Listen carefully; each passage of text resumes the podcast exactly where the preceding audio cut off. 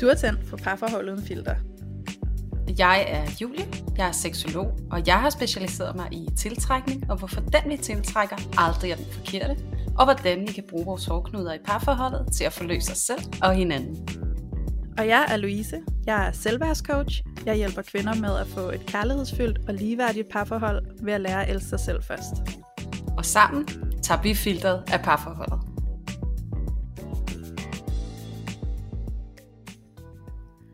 Hej Julie. Hej Louise.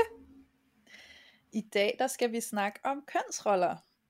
Mm-hmm. Så øh, vi har fået et spørgsmål fra en lytter, som synes, at kønsroller er svære, fordi at kønsrollerne i deres parforhold kommer lidt i klemme imellem dem.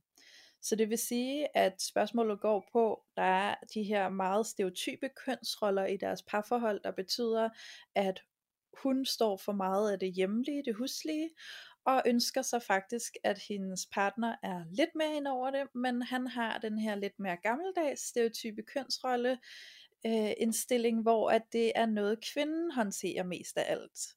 Øhm, og det kan desværre godt skabe nogle konflikter imellem dem.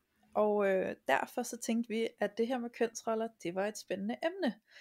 Så, øh, så vi har spurgt lidt ud hos jer alle sammen, og øh, der var rimelig fælles enighed om, at kønsroller var et afsnit, I gerne ville høre. Så det får I i dag, og jeg vil lægge ud med lige at komme med mine egne personlige erfaringer med kønsroller. For mig i mit parforhold, der er kønsroller egentlig meget flydende, øh, sådan overordnet set. Det vil sige, at kønsroller er faktisk ikke noget, jeg selv har været super opmærksom på, fordi jeg føler, det kører øh, på en eller anden naturlig façon hos os. Øhm, men jeg mærker egentlig, at kønsroller for mig godt kan være opdelt i forskellige afdelinger, så at sige. Så, øh, så for mig, så elsker jeg, at vi har flydende kønsroller, når det kommer til mange af de praktiske ting. Så det vil sige, at mellem mig og min kæreste, der er det huslige ikke noget, der er tildelt den, den, det, det ene køn mere end det andet. Øh, ligeledes hvis vi er ude, så er det ikke fordi, at han betaler hele tiden. Det er også meget opdelt, så det kan skifte meget mellem os. Så øh, hvis I ligesom kan forestille jer, hvad jeg mener med praktiske ting, så er det sådan i den afdeling, og der er det meget flydende for os. Til gengæld, så holder jeg faktisk rigtig meget af, hvordan jeg kan mærke, at der kan være lidt kønsrolleopdeling i det mere sådan bløde, altså i det følelsesmæssige, i det mentale, der foregår mellem os. Øhm, og, og det er nok der, hvor jeg mærker kønsroller allermest i mit eget liv. Fordi der kan jeg godt mærke, at min kæreste, han træder lidt mere ind i den der maskuline rolle, i forhold til, øhm, til de her lidt mere stereotype kønsroller. Og det er dejligt for mig at mærke, fordi jeg er generelt ret feminin, og jeg elsker at kunne mærke ham som det her maskuline holdepunkt, som jeg kan læne mig ind i, og at når dagen er omme, så er det i virkeligheden ham, når, det, når alt kommer til alt, så er det ham, der ligesom står som den der øh, klippe, der ligesom tager den sidste beslutning, hvis, hvis den skal tages agtigt. Jeg ved ikke, om det helt giver mening. Giver det mening for dig, Julie, det jeg sidder og siger? Jo, jo, jeg synes, det giver rigtig god mening. Øhm, og jeg elsker også bare lige sidde og lytte lidt, og er egentlig ret nysgerrig, når det kommer til stykket på det her emne. Jeg kan huske, da du sådan præsenterede det for mig og sagde, det det skal vi tale om. Det er, sådan, det, det er aktuelt for mig, og det kunne være, det også var aktuelt for andre, og nu har vi fået det her gode spørgsmål også i forhold til, at det faktisk var et problem for nogen.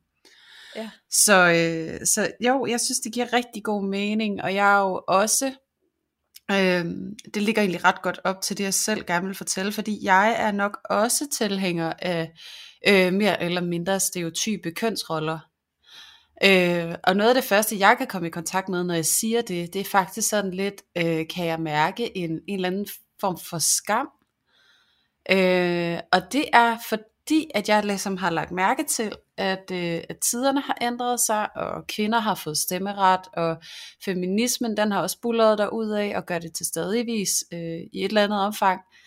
Og, øh, og så kan der godt være sådan lidt en eller anden... Øh, kan jeg få sådan en følelse af, at det er sådan lidt fy ikke at kunne omfavne den lidt mere moderne, lidt mere feminine mand og de her lidt flydende kønsroller. Øh, og, og, og det ironiske er, at det føler jeg egentlig godt, jeg kan. Øh, jeg har det rigtig fint med, at andre øh, kan, kan, kan omfavne det, og måske faktisk føle sig i højere grad tiltrukket af det. Men, men det, at jeg ikke selv gør det, kan jeg faktisk godt, øh, eller har jeg oplevet at have noget skam på. Og det ved jeg ikke, om du kan genkende, Louise. Er det også, er det også noget, du sådan, øh, har mødt i dit virke eller noget, eller, eller noget, du på nogen måde kan relatere til? Øhm, umiddelbart er mit svar faktisk nej. Øh, ja. Jeg har ikke sådan selv haft den her følelse af skam omkring kønsroller, eller, eller, eller hvilke kønsroller jeg foretrækker for mig selv. Øhm, nej, så, nej. så, så der, må jeg, der må jeg alligevel lige øh, lade, den, lade den være, til at, ja. at du får æren i at tale ind i den. Ja, men det er sjovt, fordi så tænker jeg sådan igen, da jeg sad med den i går og reflekterede over det, så tænker jeg, at jeg må sgu hellere lige spørge ud på, på mine sociale medier, også bare lige for sådan mm. at mhm. forhøre mig, om det er, om den her skam, som jeg kan mærke, er noget, som, øh, som kunne være aktuelt for andre. Og, øh, og der er det faktisk sådan ret ligeligt, at, øh, at 40% kan jeg godt føle, at de skammer sig over at være tiltrukket af stereotype kontroller, og 60% øh, føler overhovedet ikke skam over det. Øh, men jeg tror lidt, at, at det er sådan, øh, sådan en utaknemmelighedsfølelse faktisk, jeg kommer i kontakt med, hvor at det er lidt den der med, at der er nogen, der har kæmpet så meget for ligestilling, og kønnenes ligestilling, og man skal have lov til hvem, at være, hvem man er, med alt, hvad det indebærer, og det er jeg også 100% fortaler for. Og der, der oplever jeg godt, at der kan være sådan en, øh, sådan, en, sådan en overbevisning om, at hvis man er tiltrukket af de her stereotype kønsroller, så er man også, også imod øh, øh, ligestilling. Altså fordi man gerne på en eller anden mm. måde indirekte forsøger at holde både mænd og kvinder i nogle roller, som de ikke føler passer til dem. Ja, okay, på den måde. Ja, giver det mening, fordi at, at, at jeg har også, altså og som jeg sagde selv, altså der hvor jeg er nu i mit liv, der, der har jeg en øh, kæreste, som, øh, som måske er lidt mere gammeldags, end hvad jeg ellers har haft. Øh, og vi har også sådan flydende kønsroller, hvis man kan sige det sådan i forhold til husholdning. Og, altså vi hjælper hinanden, og vi støtter hinanden i hverdagen, men, men sådan i forhold til det emotionelle og det seksuelle, så har, jeg, har vi begge to klart en, en hang til at, sådan, at dvæle ved, det, ved de stereotype kønsroller, fordi at det er der, vi begge to føler os bedst tilpas. Mm. Øh, og på samme tid, så har jeg også haft øh, kærester, hvor at, at de måske var mere over i det her øh, lidt billede af den moderne mand, som også var øh, havde mere rod i det feminine, øh, også følelsesmæssigt og seksuelt, hvor at der kunne godt være skiftende roller øh, seksuelt. Nu snakkede vi om det der med alfa-beta-roller øh, i øh, vores sidste afsnit, og, øh, og der kan man godt sige, at der kan det godt være lidt mere flydende for den her type mænd, og, og være sådan lidt mere i flow med, hvem de er, og være lidt mere i kontakt med, sådan, at det er omskifteligt. Og der kan jeg mærke helt personligt, at den her type mand, øh, har jeg utrolig svært ved at tænde på, som i, det, det kan næsten ikke lade sig gøre. og det er jo den der øh, forbindelse med, at jeg måske har fundet ud af, i hvert fald helt sådan seksuelt og følelsesmæssigt, så har jeg en helt anden præference end den moderne mand. Der, det, det kan jeg slet ikke. Øh, der har jeg virkelig brug for, at det bliver trukket skarpt op på en eller anden måde, og at der er de her meget maskuline og meget feminine repræsenteret øh, i to forskellige mennesker. Og jeg ved ikke, om det giver mening for dig.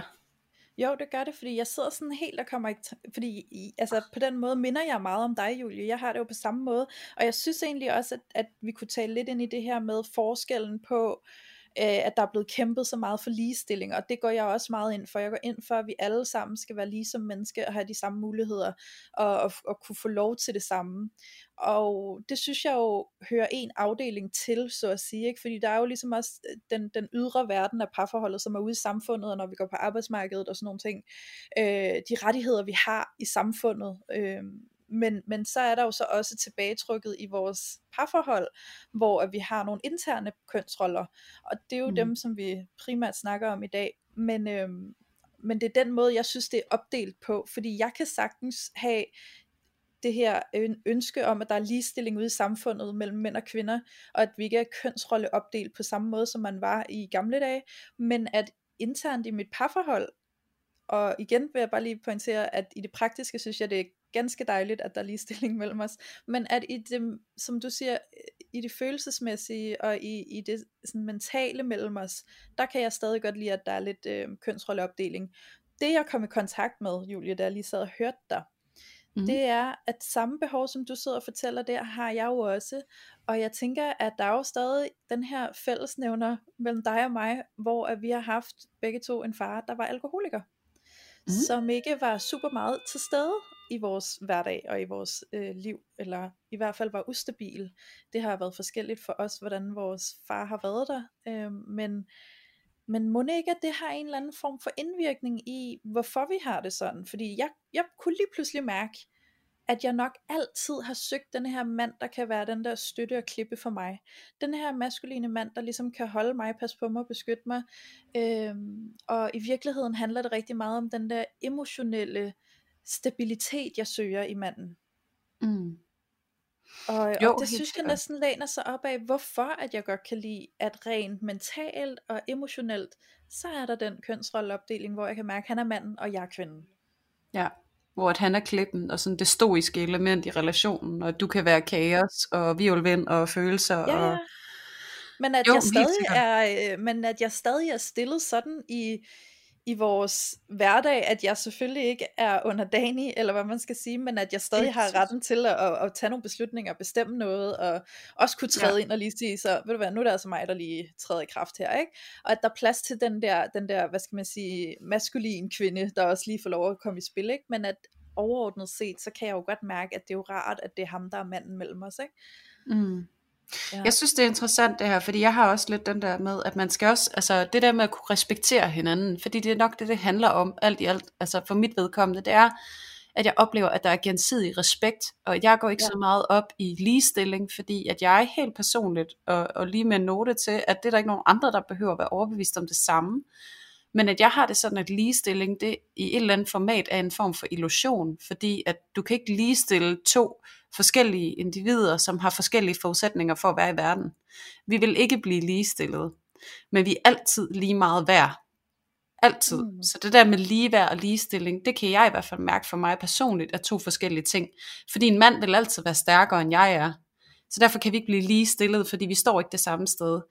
Øh, men vi, skal, vi er lige meget værd. Det er ligegyldigt, om han er stærkere end mig. Det er ligegyldigt, om han tjener flere penge end mig, eller jeg tjener flere penge end ham. Vi er begge to mm. lige meget værd.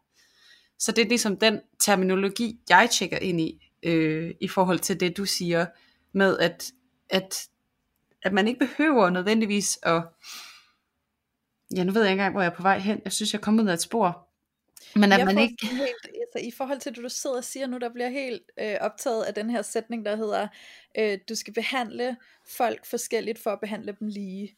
Øhm, ja, fordi lige præcis. Jeg synes jo også, altså sådan, det giver jo mening, det du siger, fordi vi har jo forskellige kvaliteter som, som mænd og kvinder, så det er jo selvfølgelig noget om at, at tage dem i spil, hvor de er mest værd, altså hvor vi kan få mest udbytte ud af de kvaliteter, vi har hver især. Øhm, fordi det giver, jo, det giver jo super god mening, at en mand er bare øh, i høj grad oftest bedre til at lave et stykke arbejde, som er meget fysisk krævende, end, end det er for en kvinde, fordi han bare af natur har flere muskler at gøre med til det, eller hvad man skal sige. Ikke?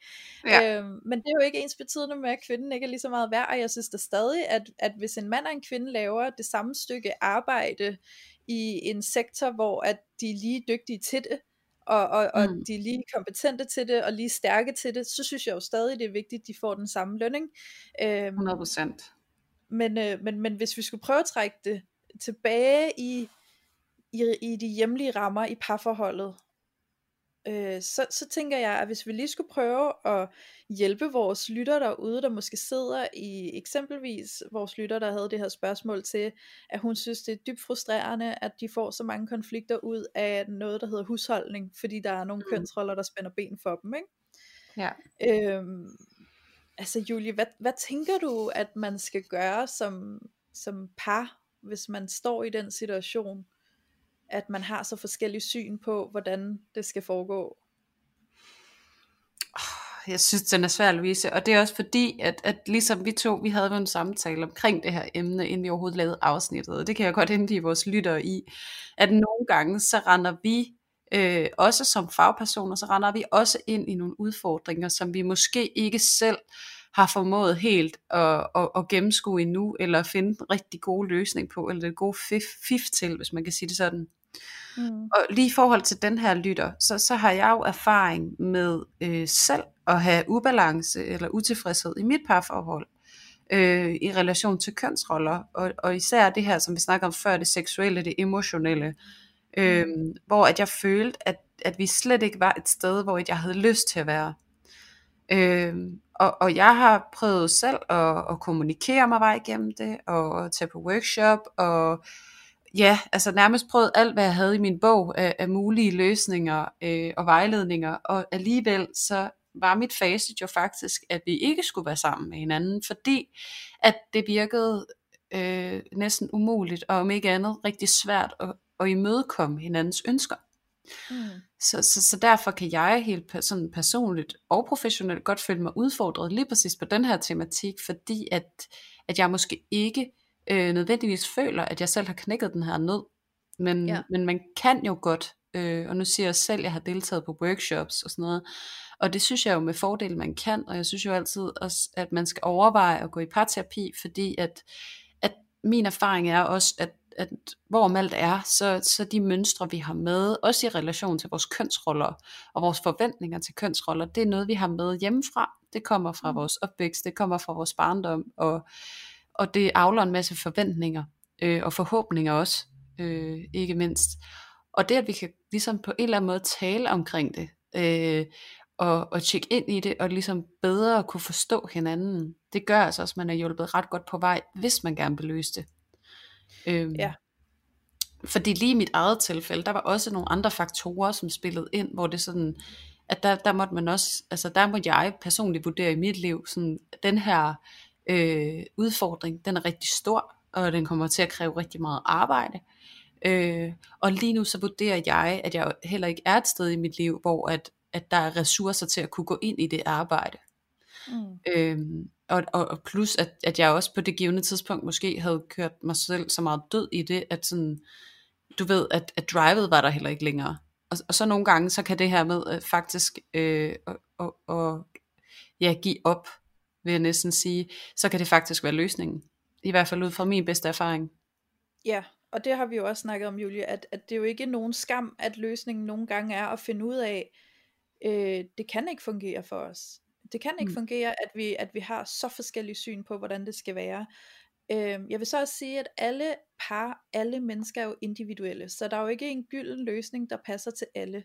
Så derfor mm. vil jeg også sige, at, at du gik jo igennem et stykke arbejde, og øh, det vil jeg jo også invitere alle andre til at vælge at gøre. Altså at lav et stykke arbejde først og fremmest, inden at du finder ud af, om, om løsningen er, at I ikke fungerer sammen. For det kunne være, at I i løbet af det stykke arbejde, I lavede sammen, fandt en fælles løsning, der fungerer for jer. Øhm, og så tror jeg også, det handler rigtig meget om, øh, som du selv siger, Julie, det er jo noget, man har med sig hjemmefra. Så det, den her overbevisning, man har om, hvordan tingene skal, skal fungere, eller øh, hvordan skal kønsrollerne være fordelt og sådan noget, det er jo noget, der ligger meget dybt inde i ens overbevisning den kan man selvfølgelig godt arbejde med, og det er jo også det, jeg synes, vi skal invitere vores lytter til. Hvis du sidder derude, og du kan mærke, at der er nogle kønsroller, der spænder ben for jer i jeres parforhold, så start et stykke arbejde omkring det. Begynd at kommunikere med hinanden om det. Fortæl åbent om, hvordan du synes, det føles, det der foregår. Hvis du ikke synes, det føles rart, kom med nogle konkrete, specifikke forslag til, hvordan du kunne tænke dig, forandringen skulle være. Og så prøv at se, om I kan møde hinanden i det. Øh, men noget jeg blev inspireret af på et tidspunkt, det var faktisk, jeg har en veninde, som, øh, som lever i et parforhold, hvor at hun er den, der tager sig af vasketøjet, og hun laver mad hver dag. Så, øh, så man kan sige, at hun på godt gammeldags dansk, skulle jeg til at sige, og nu siger jeg et tysk ord, er havsfrag, ikke? øhm, så, øh, og, og der kan jeg bare huske, at på et tidspunkt havde vi en samtale, og så siger hun det her med, jamen, øh, at hun vasker der hans tøj, altså hun, hun vasker deres tøj, og sådan er det, det er konsekvent. Og jeg blev næsten helt provokeret, ikke? fordi herhjemme, der har jeg sådan alligevel stillet mig ret stadig omkring det der, jeg vasker mit tøj, du vasker dit tøj, jeg er ikke din mor, du kan godt selv, ikke? Øh, og, og for mig var det sådan på et eller andet plan vigtigt at holde fast i, fordi jeg havde dannet mig det her blik på, at hvis jeg lige pludselig bliver havsfrag herhjemme og skal gå og vaske hans tøj, åh, gør der så lidt af romantikken, fordi jeg begynder at komme ind og blive den her mor, eller hvad, ikke? Altså sådan, og så fik jeg sådan sagt til min veninde, ej okay, helt ærligt, øh, hvorfor vasker han ikke selv sit tøj? Og så, så var hun bare sådan, altså hun var fuldstændig afslappet, der var intet problem for hende, og hun var bare sådan helt, det gør ikke mig noget, fordi at øh, han klarer jo så bare rigtig mange andre ting for mig. Han sørger eksempel for, at min bil den fungerer, hvis den er i stykker, og så, så bygger han noget til mig en gang imellem, og så gør han sådan nogle ting, som han er god til. Og det var mm. som om, da hun sagde det, der gav det bare mega god mening, det der med sådan, nå okay, man behøver ikke at, at nødvendigvis øh, have det her behov for, at skulle være lige i det praktiske derhjemme heller. Det kan mm. faktisk være, at man er et sted, hvor man lige pludselig ser, okay, så kan det godt være, at det er mig, der ofte gør mange af de der husholdningsting, vaske tøj, vaske op, støvsuge, øh, eller alt muligt andet som kvinde. Men det kunne jo være, at din mand han så supplerer dig med en masse ting den anden vej. Og måske præcis. kunne du få øje på det, og måske kunne det være en brik til at begynde at acceptere det, og faktisk se mm. sådan, øhm, ja, altså tage de der briller på, hvor det lige pludselig er okay, der, det der sker. Øh, og jeg vil så også sige, at lige siden der har jeg altså været okay med en gang imellem at tage min kærestes vasketøj. så ja. måske lige givet dig en lille smule alligevel. Ja, jeg åbnede lige lidt op der, fordi at, øh, det hjalp mig til at se noget, jeg ikke havde set i forvejen. Ja, og så synes jeg egentlig, det er fint, fordi at du også kan fortælle, hvordan du oplever det, når hun fortæller, som hun gør, og så alligevel ligesom prøve at se det fra hendes perspektiv, fordi lige præcis i den der fremstilling af, at, at hjemme hos jer, så gør I det på en måde, og hjemme hos hende, så gør I det på en anden måde. Men det, som mm. I har til fælles, det er, at I har det godt med den måde, det bliver gjort på.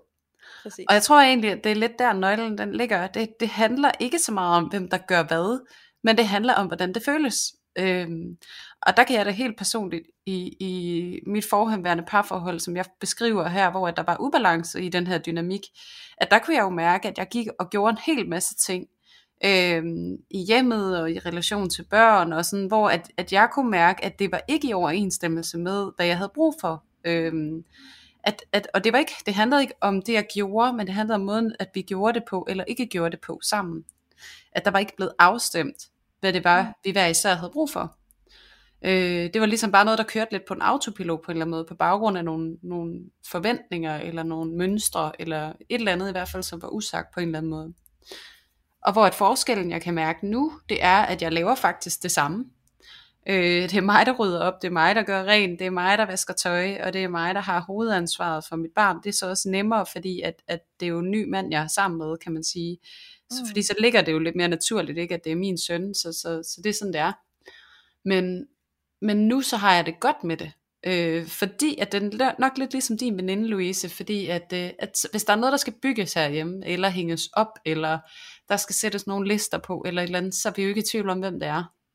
Ja. Det gør han, og det behøver vi ikke engang snakke om. Og han, han har den sådan, jamen det er mit job herhjemme, det er det jeg gør, og slå græsplænen og ordne haven, og, og det, det rører jeg heller ikke ved.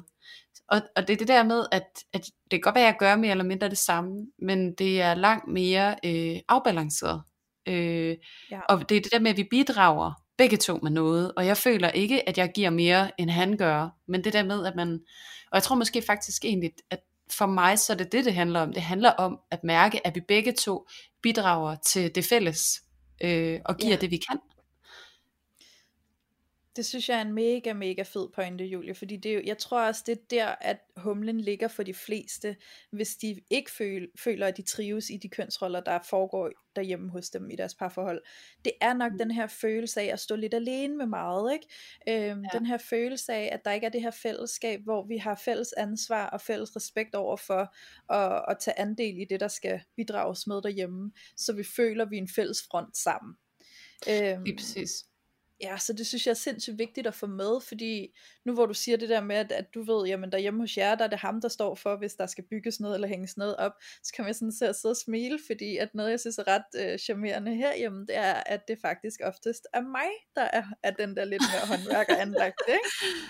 Øhm, nice. Øhm, til gengæld, så er min kæreste jo super skarp på alt muligt, fordi at han har været altså, uddannet i alt muligt gøjl, så sådan helt akademisk mentalt, så er han bare mm. den bærende derhjemme, ikke? Så, så det føles ret charmerende på en eller anden måde, det kan godt være, det er mig, der lige klarer den med en hammer og en skruetrækker, hvis der skal bankes noget op eller et eller andet, men, øh, men han er sindssygt stærk på det akademiske, han er sindssygt stærk på madlavning faktisk, der, altså, der ruler han mig out fuldstændig. Ikke? Nice. Øhm, og det er sjovt, fordi at man ofte kan antage det sådan lidt mere øh, håndværkerpraktiske som noget maskulint, og madlavning som mm. noget feminint.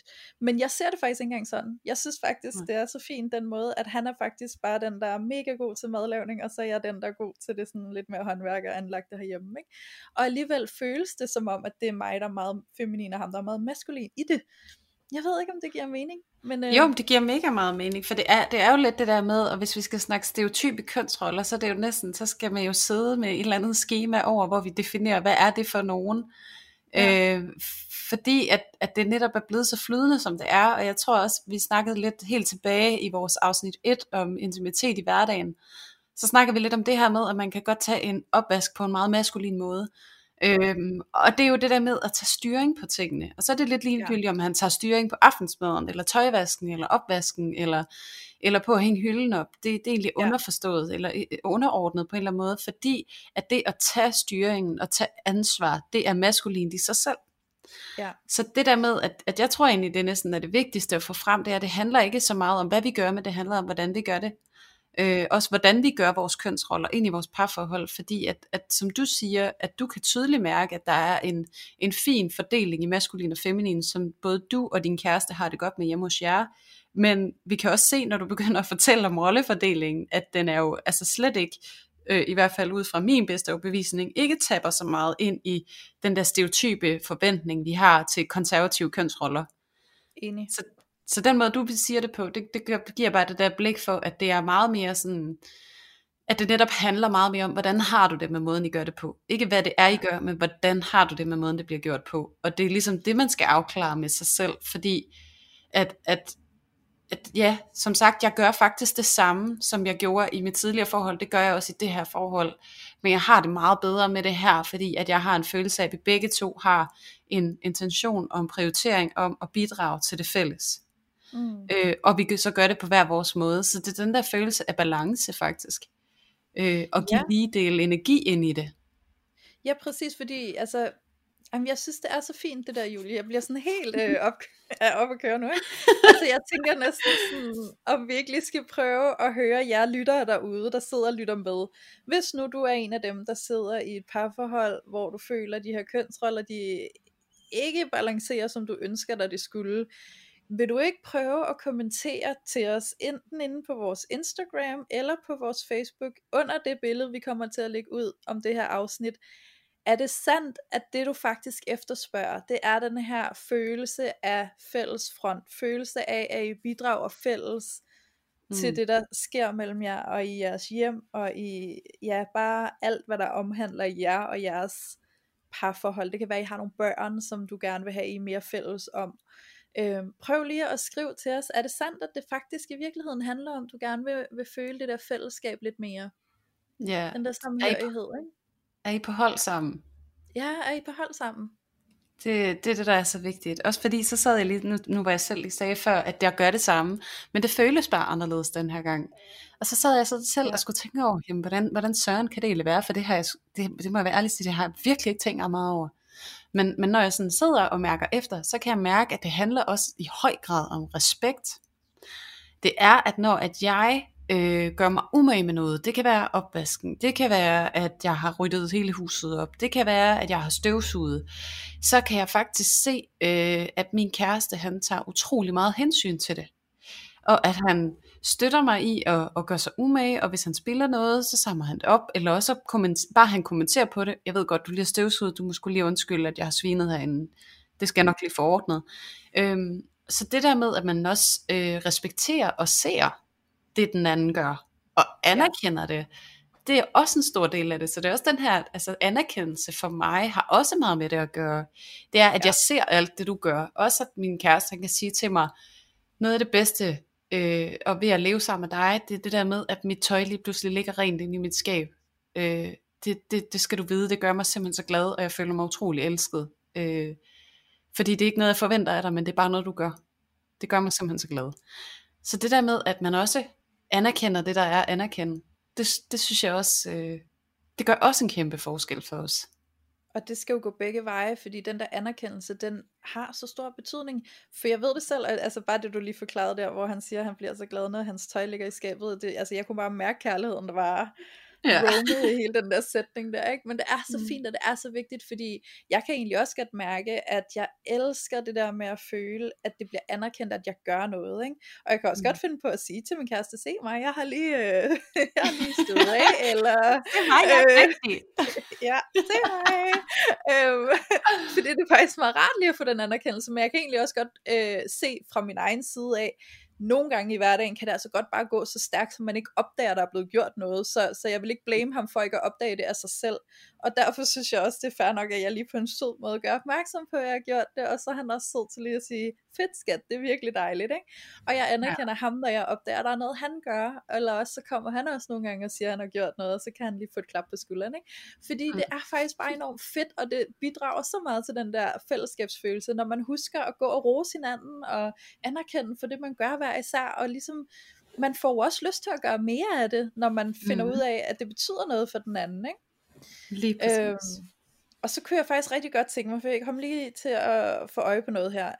Øh, så, så jeg kom til at tænke på, det også handler nogle gange om evnen til at aflaste hinanden. Ja. At vi giver os altså vi giver hinanden plads til aflastning, fordi nu tænker jeg, øh, travl hverdag, måske har du børn, øh, måske har du studie, øh, måske er du øh, super optaget af et projekt i en periode, måske er du lidt stresset. Der kan være nogle forskellige faktorer, der spiller ind i hverdagen, det kender vi alle sammen. Mm. Hvis nu man lever i et parforhold, hvor kønsroller er meget opdelt, og hvor man ikke er tilfreds med den opdeling, så kan det være enormt belastende, hvis man føler, man både er den, der skal stå for alt det husholdning alene, og man så samtidig også har øh, resten af sit liv kørende derude i hverdagen. Ikke? Mm. Øhm, og man føler måske, nu, nu tager jeg den mand og kvinde opdelt som klassisk, men at man føler, man som kvinde er den, der skal holde øh, hjulene kørende i hjemmet, og man skal også på arbejde, ligesom manden skal, men at man føler, at manden bare er privilegeret nok til at gå på arbejde, komme hjem, sætte sig for serveret mad og gå i seng og hygge sig. Ikke? Øhm, og man som kvinde tænker, jeg står her fra morgenen af med børn, og med mad, og med indkøb, og med rengøring, og jeg skal også på arbejde, og så skal jeg lige også lave aftensmad, og rydde af efter aftensmad. Hvornår kommer du ind i billedet, søde skat, ikke? Øhm, Mhm. og, og blive frustreret på den måde, hvor jeg tænker, det handler lige så meget om, hvis man har den her følelse af, vi aflaster hinanden i perioder, hvor vi kan mærke, at vi har brug for det. Sådan Mm. så, at manden også træder ind og siger, hey skat, jeg ved, du har travlt på arbejdet i øjeblikket, eller øh, vores barn har måske haft det særligt svært i en periode, vil du være sæt du dig ned, så laver jeg aftensmad i dag, så at mærke, at der er den der øh, respekt i at overtage for hinanden en gang imellem. Mm.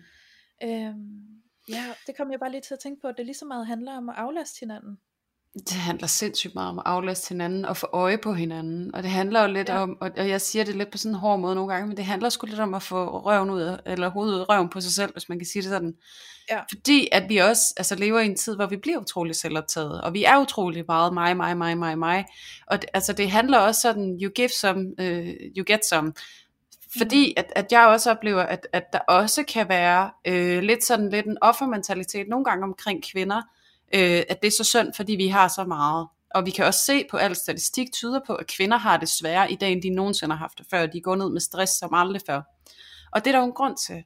Øh, og jeg tror også en af grundene, fordi jeg er altid sådan meget nysgerrig på, okay, det er noget lort, det er hårdt, det er svært, hvad fanden gør vi? Øh, og, og jeg ved med mig selv, øh, at, at det eneste vi egentlig kan gøre, det er at starte med os selv. Og ja. jeg som kvinde, øh, som helt sikkert også har været en del af den målgruppe, jeg har også haft stress, jeg har også et barn, jeg læser også et studie, jeg laver en podcast, og jeg har en kæreste, og altså jeg har også rigtig mange jern i ilden. Og, og noget af det, jeg har skulle lære på den helt hårde måde, det er også at afgive suverænitet, øh, og afgive ansvar, øh, og, og ture og bede om hjælp. Fordi vi er rigtig mange, oplever jeg, som læner os tilbage, og sådan, kan du ikke se, jeg har brug for hjælp, så hjælp mig dog.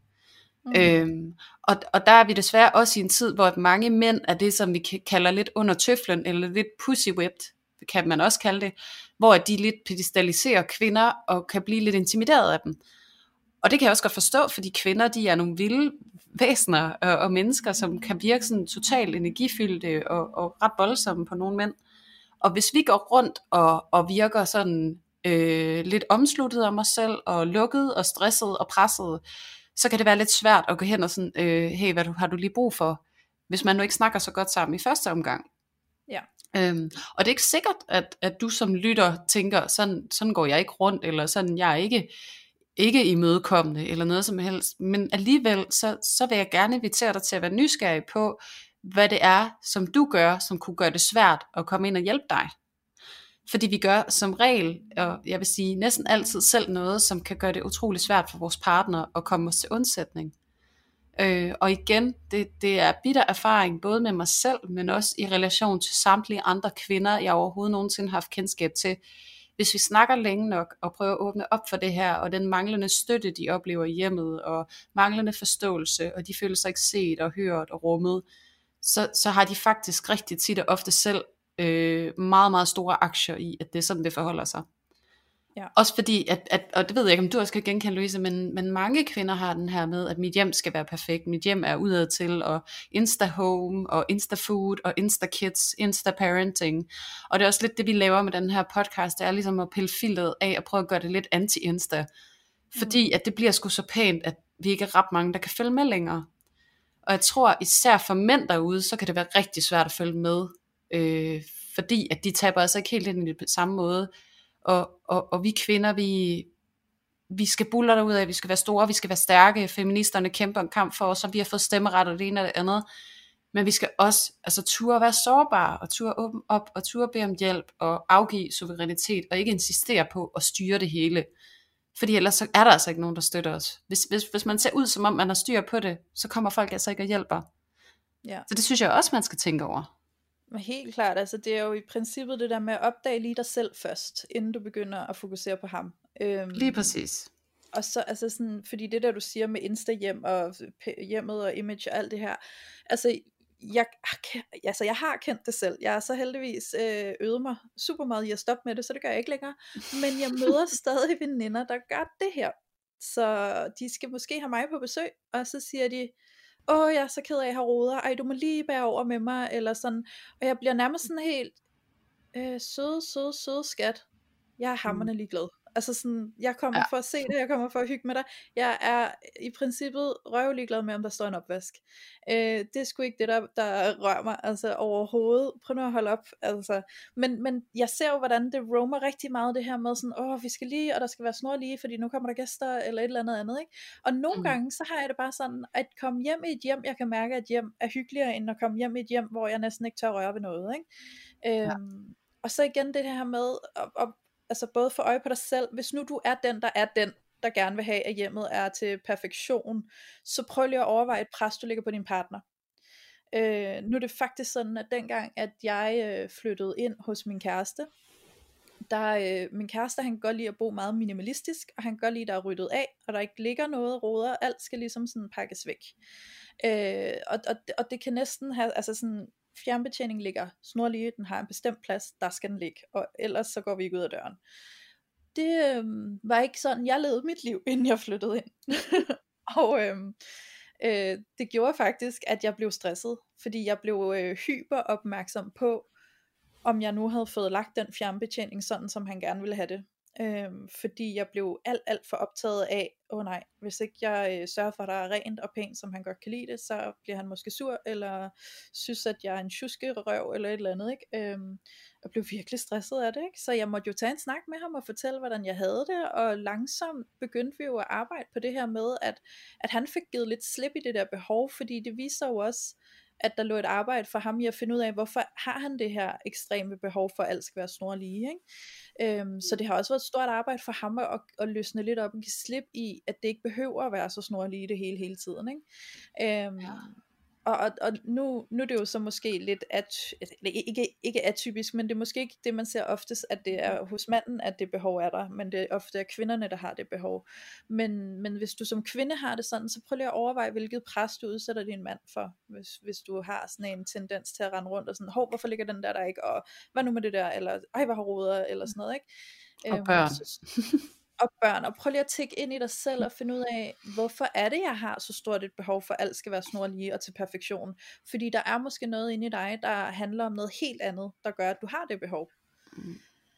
Ja. Altså jeg siger jo altid lidt, at den der med, at jo mere du har brug for at kontrollere dit omgivelser, jo mindre kontrol har du inde i dig selv. Så det tit er sådan et eller andet, der støjer og larmer og roder så meget ind i dig, at du ligesom prøver at kompensere for det ved at, at holde styr i det, der er omkring dig, for det kan du styre. Og, og det ser vi jo også mange psykiatriske diagnoser og sådan noget, at det starter med noget, som føles ukontrollerbart inde i en selv, et, en sorg, et traume, øh, en følelse, og så begynder man at kontrollere noget, som man, eller man finder noget, man kan kontrollere, om det er din krop, og du får en spiseforstyrrelse, eller om det er et eller andet stof, sådan at du kan vælge en sindstilstand, eller om det kunne være i de helt små at holde dit hjem perfektionistisk klinisk rent, eller altså vi har mange coping strategier til ligesom at dække, fordække noget andet, mm. som gør ondt. Ja. Øhm, og ikke at det nogensinde behøver, det behøver slet ikke at være så ekstremt med, at du har en eller anden psykisk sygdom eller whatever, men det er bare det der med, at den her kontrol og det her behov for det her perfekte omkring dig, tit kan være et udtryk for et eller andet andet, som man prøver at cover up. Ja. Så det der med, at hvis at du, du mærker, at du gør det, hvis du mærker, at du har det behov, så kunne du være nysgerrig på, er der et eller andet andet, jeg måske kunne tage mig af, sådan at det her ikke fylder så meget, både for min egen skyld, og for min partners skyld, og for min børns skyld, hvis du har sådan nogen.